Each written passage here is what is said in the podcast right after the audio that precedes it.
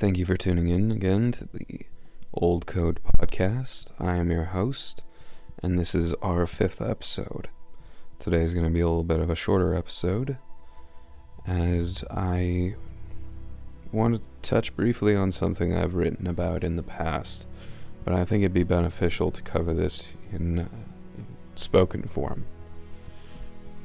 That being kingly virtues / necessary virtues to kingly leadership.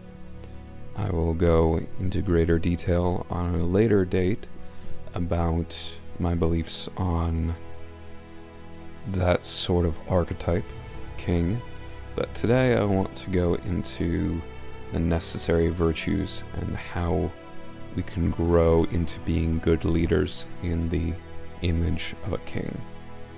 So the first virtue I would like to go into is resilience. Resilience is simply the ability to endure painful or difficult things. It means you are able to press on. It's resilience and endurance are intimately tied to one another.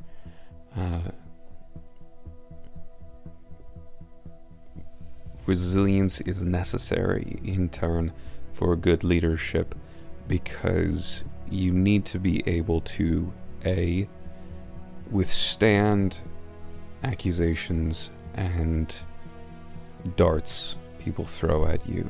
So your character needs to be resilient enough that you can survive attacks on your character, attacks on your life, attacks on your mission, all of the above. So that's really one of the big things when it comes to resilience. Resilience also physically, not only do you need to be able to pursue your goal, even if you are in pain, but also resilience helps during times of famine. As much as you need to be a good leader in times of feast, you need to be a good leader in times of famine, and the first person you need to be able to govern well in times of famine is yourself. Effectively, one must pursue the ability to fight against one's own natural inclinations during times of pain. When you know something needs to be done, you have to get it done, but you have everything striving against you. That's when resilience comes in. Humility is the next one I'd like to hone in on, and I had defined humility as simply the ability to pick things up or do things which are beneath yourself, or in quotations, beneath yourself. Humility brings kindness. Humility brings virtue. Humility opens up the opportunity to find other opportunities that you may think are beneath your position. The greatest example of humility, not just humiliation, but humility, is in our Savior Jesus Christ, who humbled himself not only by taking for himself the nature of man when he was God, but also washing his disciples' feet. And I think that that's one thing that humility opens itself up to, is service. Humility is naturally going to lead one into a position of service. So where resilience keeps you going through hard times, humility opens up new opportunities and opens you up to serving your people. Wisdom truly is the ability to, so going back to, I believe, the second episode I did, where knowledge is simply the acquisition of truth, wisdom is the acquisition of goodness. And what I mean by that is wisdom tells you what ought to be done. It's not just a telling you what is, but wisdom gives you the opportunity to know what is good and what is not good, both for yourself and for those who you are leading. In that, it's a little bit more easier to define. And God is our ultimate source of wisdom, and so we use Him as our ultimate source for knowing what is good and what is not good. Strength is a great virtue in terms of leadership, as it drives us, or it is our ability to lift heavy things. So resilience is the ability to endure difficult things.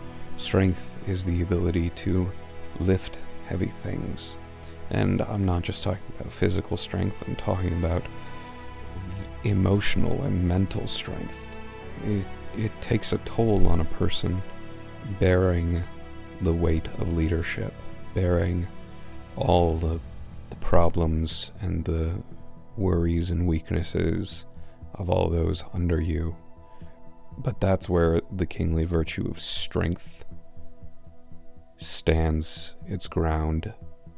But another key thing about strength is strength understands how strong it truly is and always desires to grow further in that strength. And I'll say it's synonymous, that these two are synonymous, but bravery and courage and bravery are absolutely necessary for leadership, because where resilience gets you through times of personal damage, bravery is the means by which you enter into those times where you are pursuing what is good and what is right for the sake of your people, despite personal damage. So really, bravery gets you into the situation. Wisdom tells you whether or not you ought to be in the situation. Bravery gets you into the situation, and resilience gets you through resilience and strength get you through the situation. Humility tells you that you are not above whatever the situation may be. So, take for example, you are needing to do, or you need to make a judgment call in some sort of affair going on with your family, and or not even necessarily your family, but you've got a friend situation. So humility brings you into the position where you say, okay, I'm going to serve these people, and I'm going to lovingly serve them, and I'm going to be kind to them. Wisdom is the thing that says, is it right that I am acting in this situation? If it is right, if it is good that you are acting in this situation, then lean into it. Stand by whatever is going on. Resilience, bravery, I'll go with bravery next. Bravery then says, whether or not it tells you that you are needing to be in this situation, no matter the cost it may incur for you. Resilience gets you through it. Strength gets you through it. Strength allows you to pick up the heavy weight. Resilience helps you to bear the pain of whatever is going on. So if I am to leave you with anything, I would like to leave you with these 5 virtues. And I think I listed them out of order in the first bit of this podcast, but start with wisdom. Start with the willingness to discern what is good and what is not good. Move on to humility. Be humble. Humbly serve those that you are being invited to serve, and service does not necessarily mean servitude. Service does not mean you are a slave. Service means you are leading by your example. Once you have been wise, and once you are humble, bravely pursue whatever course of action that may be. And then whatever damage you may incur, be resilient and endure. Whatever weights you may need to lift, be strong and courageous. Bravely pursue the good that God has put in your life that you must pursue, whether it is for your friends or for your family. Pursue that good. I'll close by saying one of my favorite translations of any language is the Italian phrase when you are communicating that you love someone. And the best translation, the true translation, I would say, is Ti voglio bene, which when literally translated says, I desire your good. And if I am to quote another individual, I believe it was Van Gogh, who said, any labor done in love is done well. I believe that was Van Gogh who said that, so someone better fact check me on it.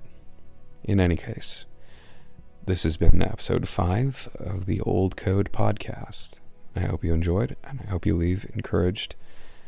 And I hope, for the men out there, you leave encouraged to be brave, to be humble, to be wise, to be strong, and to be resilient.